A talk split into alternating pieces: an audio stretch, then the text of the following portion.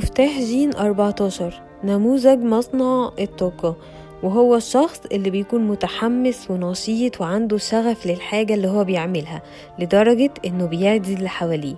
أنا إيفون ماتا ودي سلسلة مفاتيح الجينات. نموذج 14 بيجسد القوة الحيوية بيمتلك الالتزام والمهارات اللي قادرة تقوم مشروع جديد وتزق الأفكار الإبداعية في اتجاه الإنجاز زي الدينامو كده بالظبط أو المولد الكهربائي.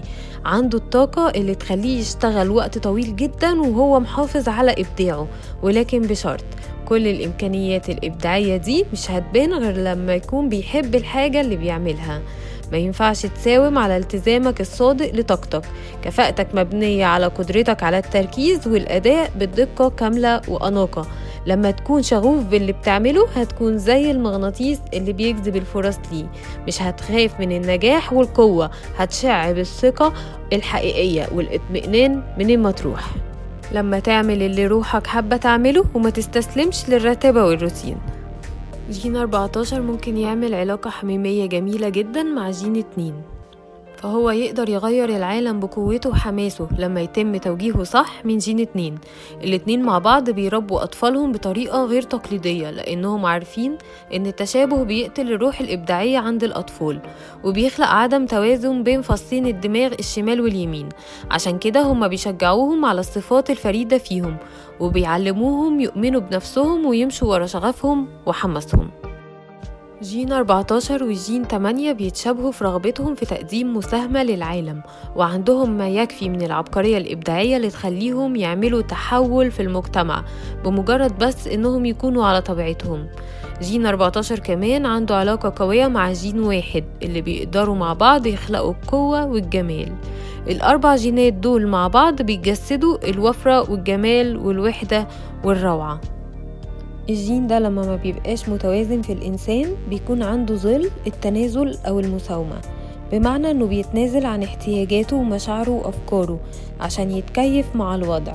ولما بتفضل تتنازل وتقبل بالحلول الوسط بتقبل بالمرتبة التانية وبالتالي مش بتقدر تستمتع أبدا في الحياة. وطبعا التنازل وقبول المرتبة التانية بيكون منبعه إنك مش مآمن بنفسك كفاية فبتتعامل بطريقتين مع الظل ده. الطريقة القمعية وهي إنك بتكون عاجز. بتوافق تعمل حاجات ما بتحبهاش وبالتالي قوتك الحيوية دي بتتخنق جواك. عاجز هنا ممكن تيجي كمان بالمعنى الحرفي وهي العجز الجنسي. لأن الحيوية الجنسية والخصوبة ليها علاقة جزئيا بالإشباع اللي بيكون في حياتك بشكل عام. ولكن العجز الحقيقي هو إنك تقدم تنازلات بدافع الخوف وبالتالي تعجز عن اتباع طريقك الخاص. أما الطريقة التفاعلية فبتكون مستعبد. بدل من الانهيار وإنك توصل للعجز الجنسي فأنت بتتفاعل بإنك تحاول تثبت نفسك. وهو ده النمط الكلاسيكي اللي في العالم الأيام دي. بتشتغل في وظيفة مش بتناسبك بس عشان تثبت لنفسك وللناس إنك مميز. انت بتكون مستعبد لحاجتك انك عايز الناس تعترف بشطارتك. المفارقة هنا انك حتى لو لقيت التقدير فانت برضو مش بتحس بالرضا لانك ما استخدمتش امكانياتك الحقيقية في الحياة. انت بس بتتظاهر بالقوة والدليل انه لو حاجة صغيرة استفزتك فجأة عدم الأمان هيطلع على صورة غضب. بينما الشخص القوي فعلا مش بيحتاج يثبت نفسه لحد. وفي الآخر التلات ترددات بتوع الجين دوت أول تردد هو تردد الظل. بيكون التنازل أو المساومة على إمكانياتك الحقيقية.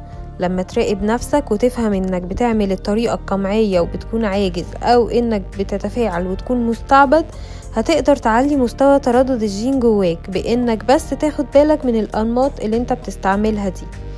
وساعتها هتوصل للهدية وهي الكفاءة. والكفاءة هي أهم عناصر النجاح المادي.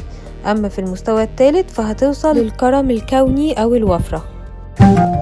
إلى اللقاء مع جين 15 الخوف من الفراغ الاكتئاب والتطرف في الانتقال بين التجارب. ما تنسيش تعمل لايك وتشترك في القناة وتفعل الجرس عشان توصلك كل الحلقات.